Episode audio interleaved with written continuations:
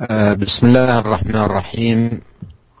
الحمد لله رب العالمين وأشهد أن لا إله إلا الله وحده لا شريك له وأشهد أن محمدا عبده ورسوله صلى الله وسلم عليه وعلى آله وأصحابه أجمعين. أما بعد أيها الإخوة المستمعون عقد الإمام النووي رحمه الله تعالى في كتابه رياض الصالحين بابا بعنوان باب الأمر بأداء الأمانة. وهذه الترجمة عقدها رحمه الله تعالى حثا على الأمانة والوفاء بها والرعاية لها وعدم إضاعتها وأن حفظ الأمانة والرعاية لها والعناية بها من خصال الإيمان وصفات المؤمنين أن يؤدي الأمانة إلى من ائتمنه. فهذا من الواجبات ومن الحقوق. وهو حق لله على العباد ائتمنهم عليه لأن قوله أدوا الأمانات يشمل جميع الأمانات الواجبة على الإنسان من حقوق الله عز وجل وكذلك من حقوق العباد.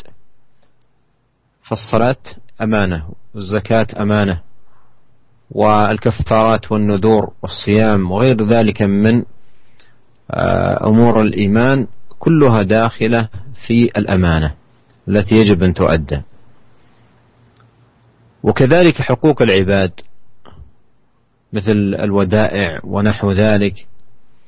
أيضا هي أمانة ويجب أن يؤديها المؤمن لمن ائتمنه وافية لا نقص فيها.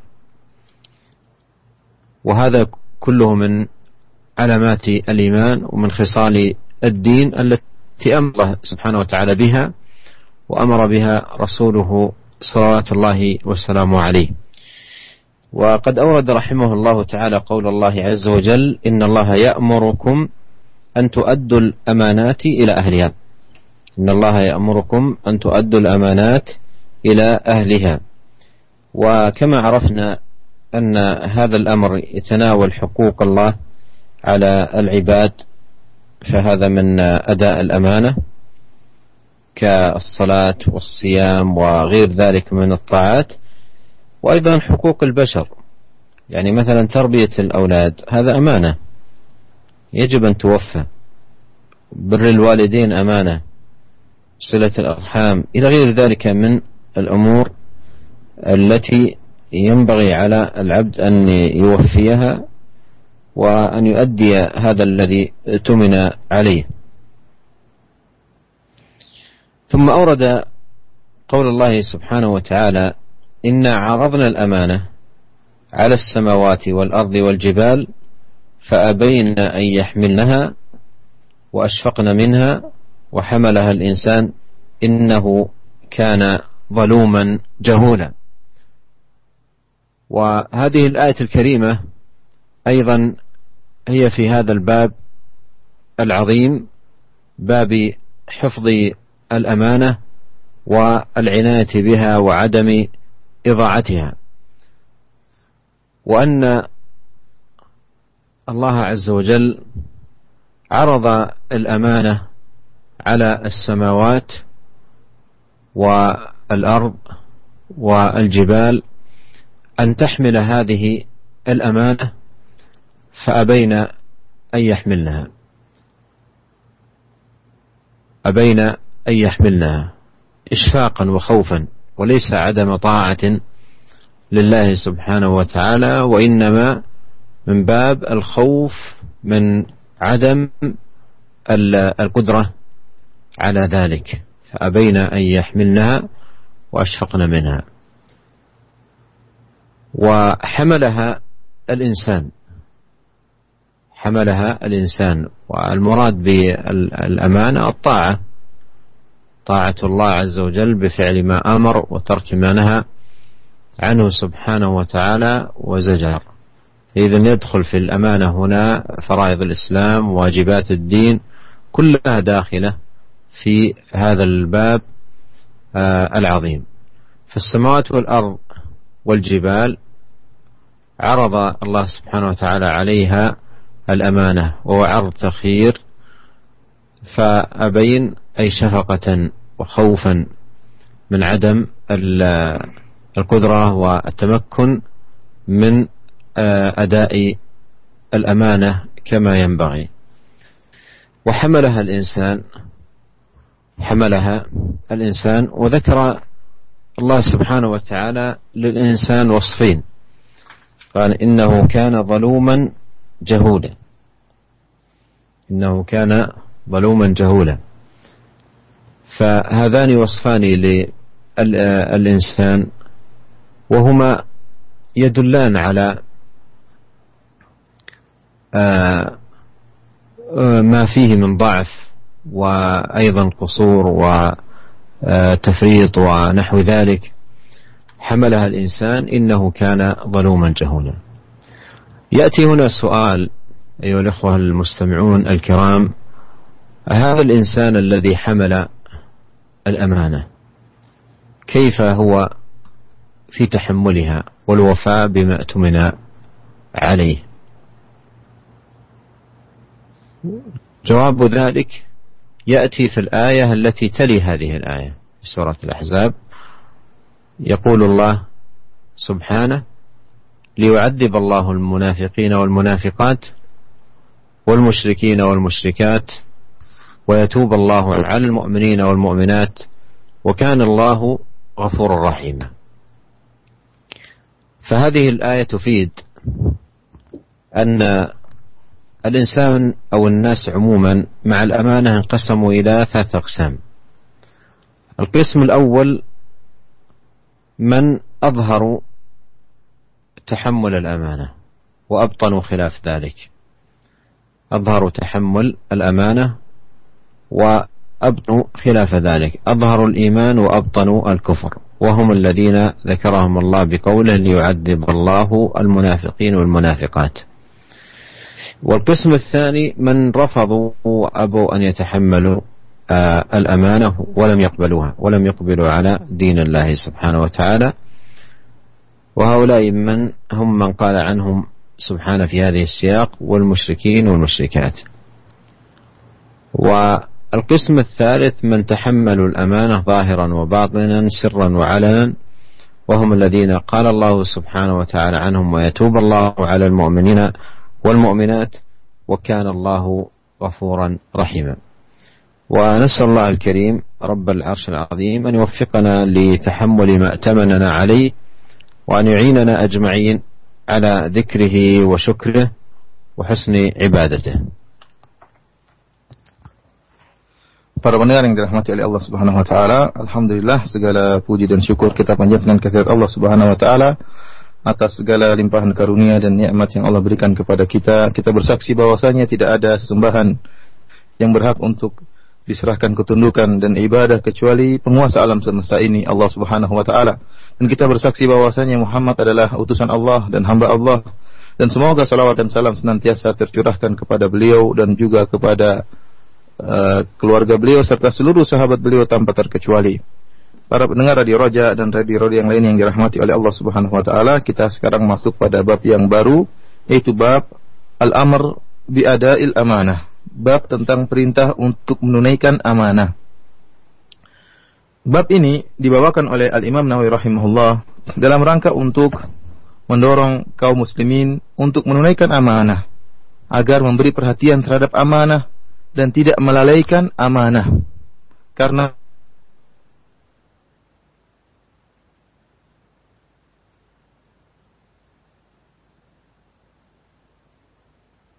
sikap seperti ini, perhatian terhadap amanah, menunaikan amanah sebagaimana harusnya, tidak melarikan orang yang beriman. Ya, sifat ini merupakan salah satu dari sifat-sifat orang yang beriman.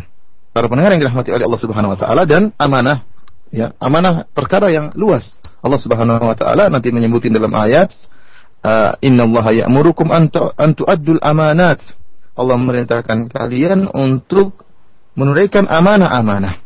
Dan amanah-amanah ini maknanya luas mencakup amanah yang berkaitan dengan hak Allah Subhanahu wa taala dan juga amanah yang berkaitan dengan hak para hamba. Adapun amanah yang berkaitan dengan hak Allah Subhanahu wa taala seperti ketaatan-ketaatan seperti sholat. Sholat merupakan amanah yang kita akan dimintai pertanggungjawaban. Harus kita tunaikan dengan sebaik mungkin, dengan sebagaimana mestinya. Seperti contohnya puasa, itu juga merupakan amanah, ya. Dan akan dimintai pertanggungjawaban oleh Allah Subhanahu wa taala harus kita tunaikan. Bayar kafarah kalau kita melakukan kesalahan dan harus punya kafarah, maka kita juga harus menunaikan kafarah tersebut dan itu juga merupakan amanah yang dibebankan bebankan Allah Subhanahu wa taala kepada kita. Demikian juga nuzur, misalnya seorang bernazar berjanji, ya. Jangan dia lalai, jangan dia sangka bahwasanya janji tersebut hanya hilang begitu saja kalau dia tidak kerjakan. Tidak janji tersebut yang dia pernah berjanji dengan nama Allah Subhanahu wa taala tercatat dan merupakan amanah yang akan dimintai pertanggungjawaban oleh Allah Subhanahu wa taala. Demikian juga amanah mencakup uh, amanah yang berkaitan dengan hak-hak para hamba seperti titipan ya, pesanan ya. Ya barang misalnya yang harus ditunaikan, harus disampaikan. Ini semuanya merupakan amanah yang harus ditunaikan oleh seorang uh, mukmin yang beriman kepada Allah Subhanahu wa taala kepada orang yang diamanahkan. Ya, dan berusaha menunaikan dengan secara wafian, secara terbaik yang sempurna cara penyampaiannya, tidak mengurangi amanah yang dititipkan kepadanya, ya. Oleh karenanya e, menunaikan amanah merupakan salah satu dari e, perangai seorang beriman, merupakan sifat orang beriman dan e, menjalankan perintah Allah dan perintah Rasulullah sallallahu alaihi wasallam. Al Imam Nawawi rahimahullah dalam bab ini membawakan e, dua ayat dan juga membawakan beberapa hadis. Adapun ayat yang pertama yaitu firman Allah Subhanahu wa taala Inna Allah ya'murukum an tu'addul amanati ila ahliha. Kata Allah Subhanahu wa taala, sungguhnya Allah Subhanahu wa taala memerintahkan kalian untuk menunaikan amanah kepada yang berhak. Kepada yang berhak untuk menerima amanah tersebut. Sebagaimana yang tadi telah lalu telah kita jelaskan bahwasanya perintah Allah di sini antu adul amanat. Hendaknya kalian menunaikan amanat. Amanah di sini umum mencakup segala, segala bentuk amanah, baik yang berkaitan dengan hak Allah Subhanahu wa taala maupun yang berkaitan dengan hak-hak para hamba. Hak Allah sebagaimana telah lalu seperti sholat, ya, zakat dan ketaatan-ketaatan yang lainnya, seluruhnya merupakan amanah dari Allah Subhanahu wa taala. Dan setiap kita akan dimintai pertanggungjawaban atas kewajiban-kewajiban yang Allah telah bebankan dan amanahkan kepada kita. Kemudian hak-hak yang berkaitan dengan para hamba seperti tarbiyatul aulad, mendidik aulad itu juga amanah. Allah Subhanahu wa taala bebankan, pikulkan kepada para orang tua untuk mendidik anak-anak mereka dan mereka akan dimintai pertanggungjawaban apakah mereka sudah menjalankan amanah tersebut dalam mendidik anak-anak mereka atau tidak. Demikian juga birrul walidain, berbakti kepada orang tua itu juga merupakan amanah, hak kedua orang tua. Amanah yang harus kita kerjakan yang akan dimintai pertanggungjawaban oleh Allah Subhanahu wa taala. Demikian juga silaturahmi, silatul arham, menyambung silaturahmi di antara kerabat, itu juga merupakan amanah yang akan dimintai pertanggungjawaban oleh Allah Subhanahu wa taala. Semua amanah ini hendaknya dikerjakan dengan sebaik mungkin. Hendaknya dikerjakan karena Allah Subhanahu wa taala sesuai atau terbaik uh, seter, uh, dilakukan dengan sebaik mungkin agar mendapatkan ridha Allah Subhanahu wa taala. Kemudian Al Imam Nawawi rahimahullah membawakan ayat berikutnya dalam surat Al-Ahzab Allah Subhanahu wa taala berfirman, "Inna aradna al-amanata 'ala as-samawati wal ardi wal jibali fa abaina an yahmilnaha wa ashfaqna minha wa hamalaha al-insan innahu kana zaluman jahula." Sungguhnya kami telah menawarkan amanah kepada langit dan kepada bumi dan kepada gunung-gunung. Fa abaina yahmilnaha, namun mereka enggan untuk memikulnya. Wa minha dan mereka takut dari memikul amanah tersebut wa hal insan. Adapun manusia, maka manusia memikul amanah tersebut. Innahu kana zaluman jahula. Padahal manusia itu adalah senantiasa berbuat zalim dan senantiasa berbuat kejahilan. Para pendengar yang dirahmati oleh Allah Subhanahu wa taala, ayat yang mulia ini juga berkaitan dengan masalah amanah. Berkaitan dengan bagaimana seorang harus menjaga amanah dan tidak melalaikan amanah tersebut dan tidak melupakan amanah tersebut. Dan Allah menyebutkan dalam ayat ini bahwasanya Allah Subhanahu wa taala telah menawarkan amanah kepada langit dan kepada bumi dan kepada gunung-gunung. Apakah mereka mau memikul amanah tersebut? Akan tetapi langit, bumi dan gunung menolak untuk memikul amanah tersebut. Bukan karena tidak taat kepada perintah Allah Subhanahu wa taala, akan tapi isfaqan wa khaufan, akan tapi karena mereka takut dan khawatir tidak mampu ya untuk bisa menunaikan amanah yang Allah pikulkan kepada mereka. Mereka tidak memiliki ke kemampuan untuk bisa menunaikan amanah yang Allah pikulkan kepada mereka. Akan tapi apa kata Allah? Wa hamalahal insan. Adapun manusia mereka mau, para manusia mereka mau untuk mikul amanah yang Allah bebankan. Para pendengar yang dirahmati oleh Allah Subhanahu wa taala, yang dimaksud dengan amanah di sini yang dibebankan kepada manusia adalah ketaatan kepada Allah Subhanahu wa taala. Segala bentuk ketaatan kepada Allah Subhanahu wa taala dengan menjalankan perintah Allah Subhanahu wa taala dan meninggalkan larangan Allah Subhanahu wa taala. Ya, oleh karenanya masuk dalam amanah ini yaitu faraiduddin, perkara-perkara yang diwajibkan oleh Allah Subhanahu wa taala, faraid, kewajiban-kewajiban yang Allah uh, bebankan kepada manusia untuk di, dijalankan. Allah Subhanahu wa taala tatkala menawarkan amanah kepada langit, kepada bumi dan kepada uh, gunung-gunung yaitu ardu takhir, tawaran untuk pilihan. Milih untuk mikul atau atau tidak. Ya, tidak memaksa Allah tidak memaksa langit, bumi dan gunung untuk mikul amanah tersebut, tapi Allah tawarkan. Ya, mereka milih dan ternyata langit, bumi dan gunung-gunung mereka memilih untuk tidak memikul amanah karena khawatir tidak mampu untuk menunaikan amanah tersebut. Kemudian Allah Subhanahu wa taala setelah menyebutkan bahwasanya manusia mau memikul amanah, Allah menyebutkan dua sifat yang dimiliki oleh manusia. Kata Allah Subhanahu wa taala, "Innahu kana zaluman jahula." Yaitu manusia senantiasa berbuat zalim, sering berbuat zalim dan sering terjerumus dalam kejahilan. Ini adalah dua sifat yang dimiliki uh, uh, manusia. Ya. Oleh karenanya kita dapati manusia tatkala menjalankan memikul amanah ya. Terkadang kurang dalam menunaikan amanah salah dalam menunaikan amanah tidak sempurna dalam menjalankan amanah. Para pendengar yang dirahmati oleh Allah Subhanahu wa taala di sini datang pertanyaan. Manusia yang telah memikul amanah bagaimana model mereka dalam memikul amanah tersebut? Bagaimana mereka model mereka dalam memikul amanah tersebut dalam menunaikan amanah tersebut? Jawabannya Allah Subhanahu wa taala telah sebutkan dalam ayat berikutnya. Allah isyaratkan dalam ayat berikutnya kata Allah Subhanahu wa taala, "Yu'adziballahu al-munafiqina wal munafiqati wal musyrikina wal musyrikat wa yatuballahu 'alal mu'minina wal mu'minat wa kana Allahu ghafurur rahima." Kata Allah Subhanahu wa taala setelah ayat ayat tentang amanah ini kata Allah Subhanahu wa taala agar Allah Subhanahu wa taala mengadab ya orang-orang munafik dari kaum lelaki munafikin dan kaum wanita yang munafik dan kaum lelaki yang musyrik dan kaum wanita yang musyrikat dan agar Allah Subhanahu wa taala uh, menerima taubat orang-orang yang uh, beriman dari kaum lelaki maupun kaum mukminat kemudian kata Allah Subhanahu wa taala wa kana Allahu ghafurur rahima dan Allah Subhanahu wa taala Maha Pengampun lagi Maha Penyayang. Ayat yang terakhir ini yang kita bacakan setelah penyebutan ayat amanah Ayat ini memberikan faedah bahwasanya model manusia secara umum dalam menghadapi amanah, dalam memikul amanah, dalam menunaikan amanah ada tiga model. Model yang pertama yaitu orang-orang yang menampakkan bahwasanya mereka itu menjalankan amanah. Akan tapi dalam batin mereka mereka tidak menunaikan amanah.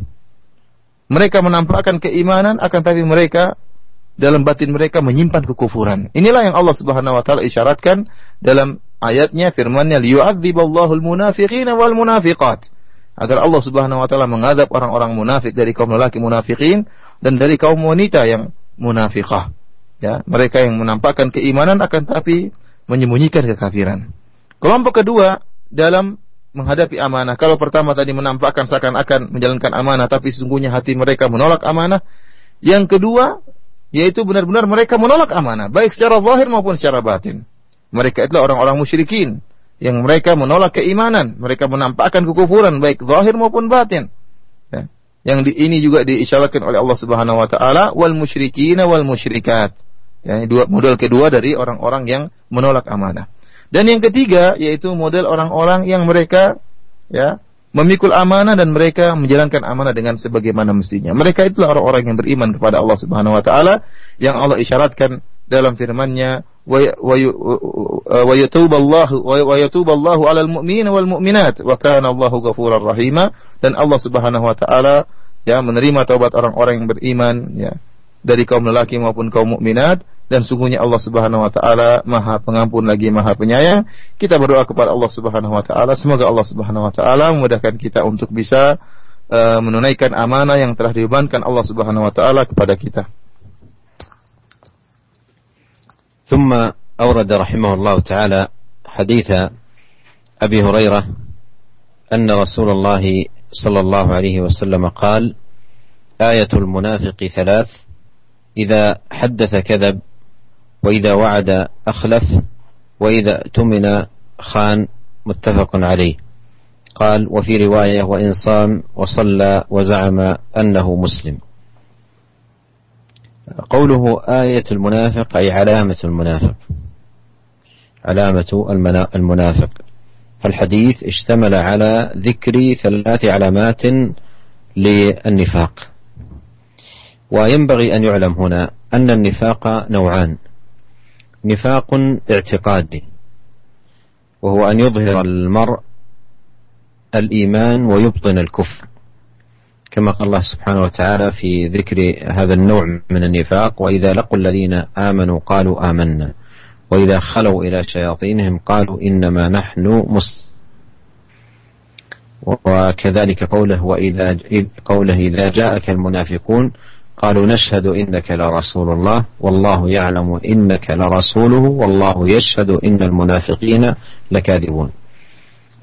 كاذبون في أن ما أظهروه لا يوافق ما أبطنوه.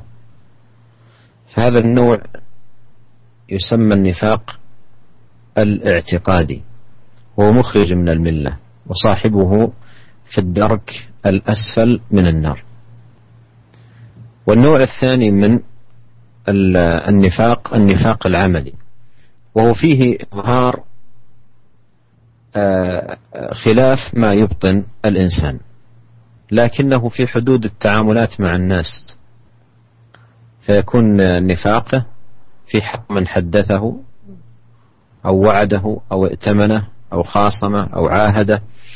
فيظهر له شيئا ويبطن له شيئا آخر. هذا يسمى نفاق عملي وليس مخرجا من الملة. وهو من فروع النفاق ليس من فروع الإيمان وإنما هو من فروع آه، النفاق. ولا شك أن وجود هذه الصفات النفاق العملي في المؤمن فيها خطورة وهي من الكبائر كبائر الذنوب. وهذا الحديث ذكر فيه عليه الصلاة والسلام ثلاث علامات للنفاق. الأولى كما جاء في الحديث إذا حدث كذب. إذا حدث كذب يعني إذا حدث صاحبه ورفيقه كذب. ووجه كون الكذب نفاقا لأنه يظهر لصاحبه أنه صادق وهو في الحقيقة ليس بصادق. فهذا نفاق. إظهار لخلاف الحقيقة. والخصلة الثانية في هذا الحديث إذا وعد أخلف.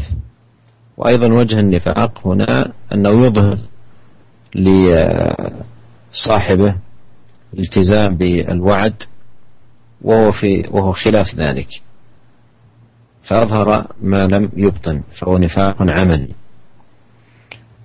والأمر الثالث هو موضع الشاهد للترجمة من سياق الحديث وإذا اؤتمن خان إذا اؤتمن ائتمن صاحبه على أمر ما على وديعة أو مال أو نحو ذلك خان صاحبه فيما ائتمنه عليه. وجه النفاق هنا أنه يظهر له الأمانة ويبطن الخيانة. فهذه خصال ثلاث من آيات النفاق وعلاماته وهي من النفاق العملي كما مر بيان ذلك وإيضاحه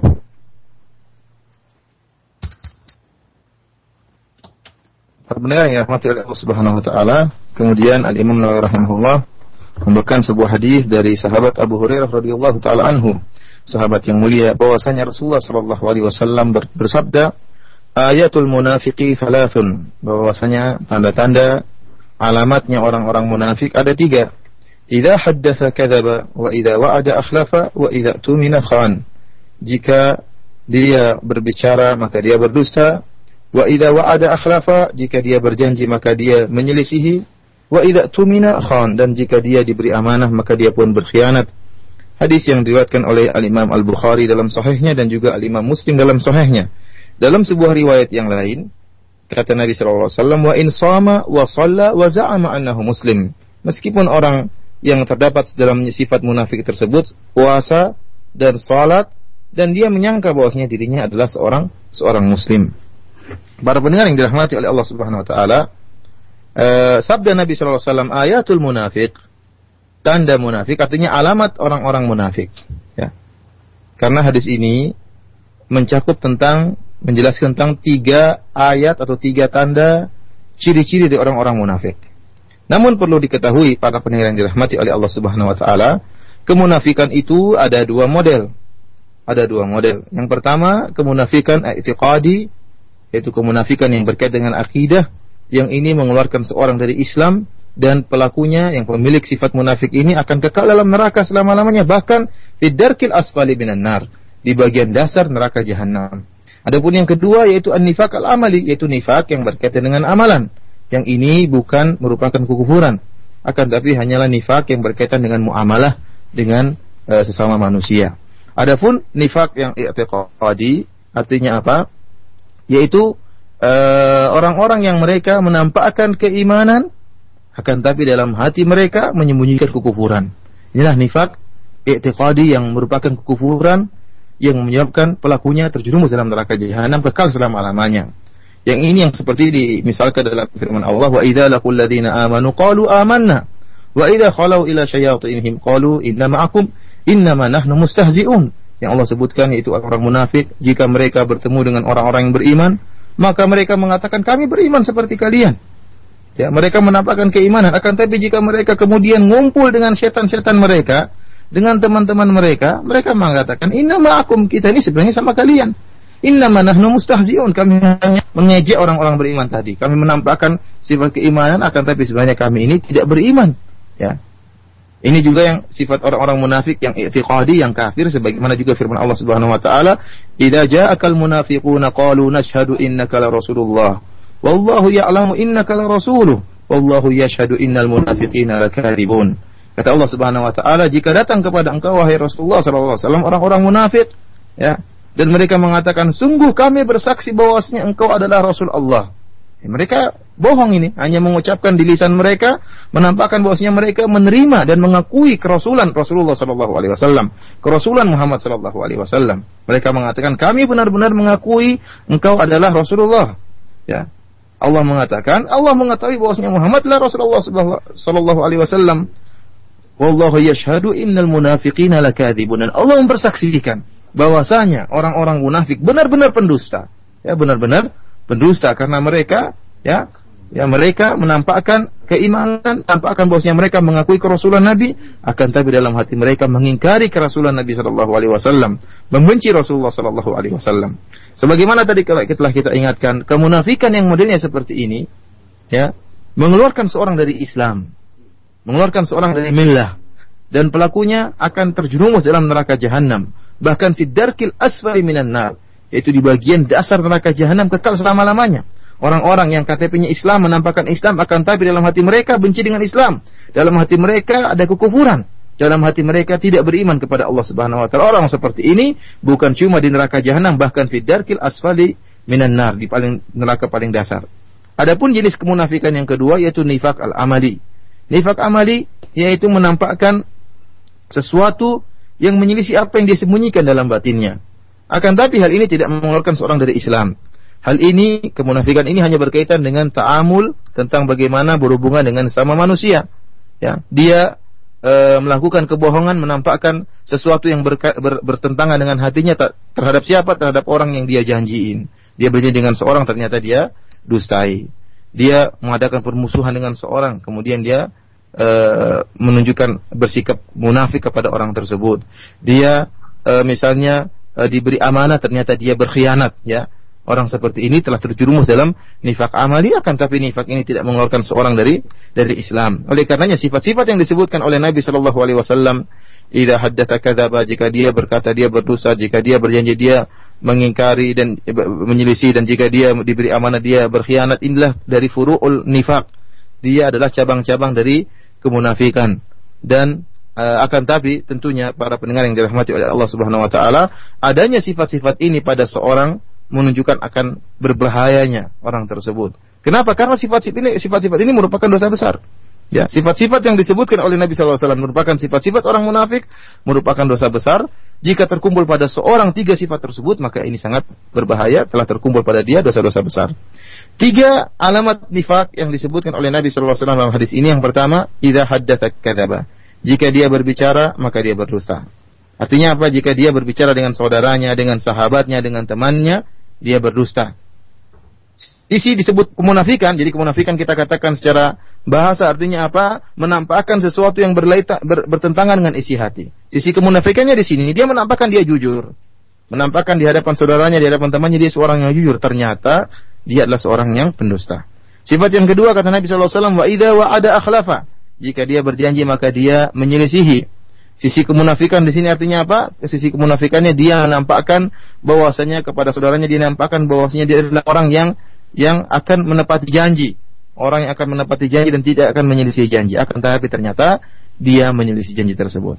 Dan yang ketiga, yang ini merupakan uh, inti dari hadis ini yang berkaitan dengan bab yang sedang kita bahas tentang amanah, yaitu kata Nabi Shallallahu Alaihi Wasallam, wa idza tumina khana dan jika dia diberi amanah maka dia pun berkhianat dan sisi dari kemunafikannya yaitu dia menampakkan kepada saudaranya bahwasanya dia orang yang menunaikan amanah ya dan dia orang yang uh, akan menyampaikan amanah kepada orang yang berhak menerima amanah tersebut akan tapi ternyata dia tidak menunaikan amanah bahkan dia berkhianat tidak menyampaikan amanah kepada uh, pemilik hak amanah tersebut.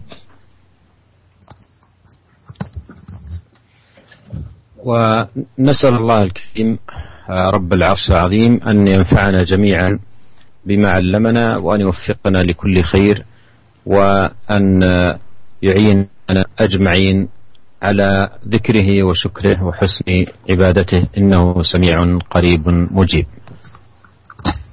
Demikian para pendengar yang dirahmati Allah Subhanahu wa taala nasihat beliau pada kesempatan kali ini uh, bagi siapa yang hendak bertanya maka kami persilahkan. Jazakallah khair kami ucapkan kepada Fadilat Syekh Abdul Razak bin Abdul Musin Al-Badar Firahullah Ta'ala dan Abu Sa'ad Abu Abdul Musin Firanda atas terjemahan dari pembahasan kita sore hari ini. Dan selanjutnya kami berikan kesempatan bagi Anda untuk berinteraktif. Anda bisa hubungi kami di line telepon 021 823 6543 kami berharap kajian atau pertanyaan sesuai dengan kajian yang kita bahas dan untuk pertanyaan pesan singkat Anda bisa sampaikan di 0819896543 dan kita akan angkat dari satu penelpon Ustaz. Halo. Assalamualaikum. Waalaikumsalam warahmatullah. Dengan siapa Umu di mana? Dengan di. Baik, silahkan langsung pertanyaannya kepada Syekh. Ya, bagaimana hukumnya jika kita itu hmm, dalam hati kita sebenarnya membenci orang tapi kita itu karena sesuatu ya tapi kita itu di depannya itu berusaha untuk menyembunyikannya itu aja sukron Afwan Baik, jazakallah khair Bisa disimak Ustaz? Bisa Baik, silakan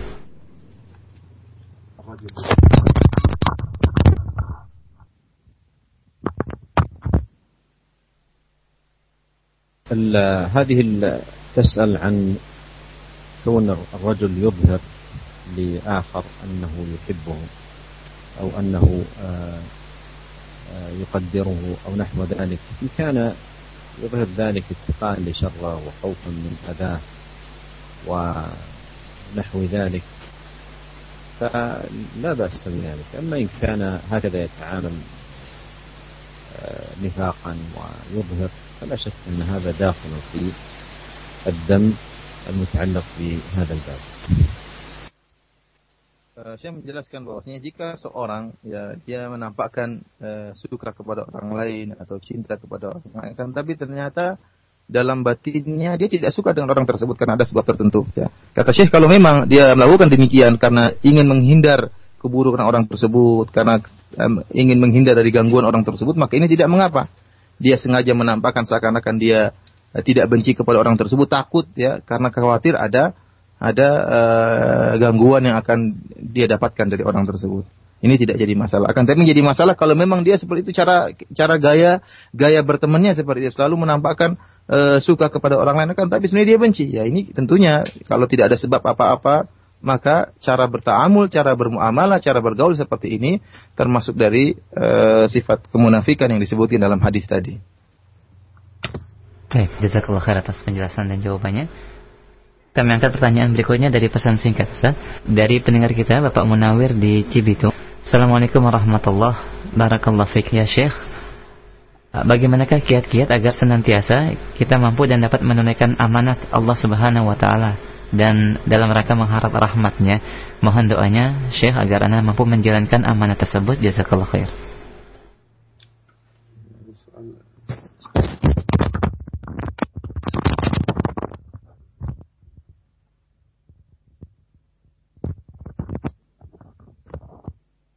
المقام يحتاج إلى أمور عديدة لكن من أهمها أولا الدعاء والإلحاح على الله سبحانه وتعالى لأنك لا يمكن أن توفي بشيء مما أمرك الله به ودعاك إليه إلا إذا أعانك سبحانه وتعالى على ذلك. والله تعالى يقول ولولا فضل الله عليكم ورحمته ما زكى منكم من أحد أبدا ولكن الله يزكي من يشاء. والأمر الثاني أن تجاهد نفسك على فعل ما يرضي الله وتجنب ما يسخطه سبحانه وتعالى. والله تعالى يقول والذين جاهدوا فينا لنهدينهم سبلنا وإن الله لم المحسنين الأمر الثالث أن تصاحب الأخيار الذين يعينونك على ذلك ويشدون من أزرك وتتجنب مصاحبة الأشرار والجليس له تأثير في جليسه ولا بد. والأمر الرابع أن تقرأ من العلم النافع ما يكون سببا لثباتك على الحق ومحافظتك عليه ولا سيما أن تقرأ في ما صح في الأحاديث من فضائل الأعمال الصالحة. وكذلك تقرأ فيما يتعلق بأبواب الترغيب والترهيب. أسأل الله الكريم رب العرش العظيم أن يوفقنا أجمعين لكل خير وأن يهدينا إليه صراطا مستقيما وأن يصلح لنا شأننا كله. إنه تبارك وتعالى سميع الدعاء وهو أهل الرجاء وهو حسبنا ونعم الوكيل. وآخر دعوانا أن الحمد لله رب العالمين وصلى الله وسلم على عبده ورسوله نبينا محمد وآله وصحبه أجمعين والسلام عليكم ورحمة الله وبركاته Waalaikumsalam warahmatullahi wabarakatuh Jazakallah khair ya Syekh uh, Para pendengar yang dirahmati oleh Allah Subhanahu wa taala, uh, pertanyaan seperti ini tentunya uh, membutuhkan penjelasan yang uh, panjang lebar. Akan tapi yang sangat penting yang ingin disampaikan oleh Syekh yaitu pertama uh, perlu adanya doa ya, doa yang tulus kepada Allah Subhanahu wa taala, meminta dan merengek-rengek kepada Allah Subhanahu wa taala agar Allah Subhanahu wa taala mudahkan dia bisa menunaikan amanah yang Allah berikan kepada dirinya. Ya karena ketahuilah bahwasanya seorang tidak mungkin bisa menjalankan ibadah kepada Allah dengan baik kecuali jika dibantu oleh Allah Subhanahu wa taala, kecuali jika ditolong oleh Allah Subhanahu wa taala.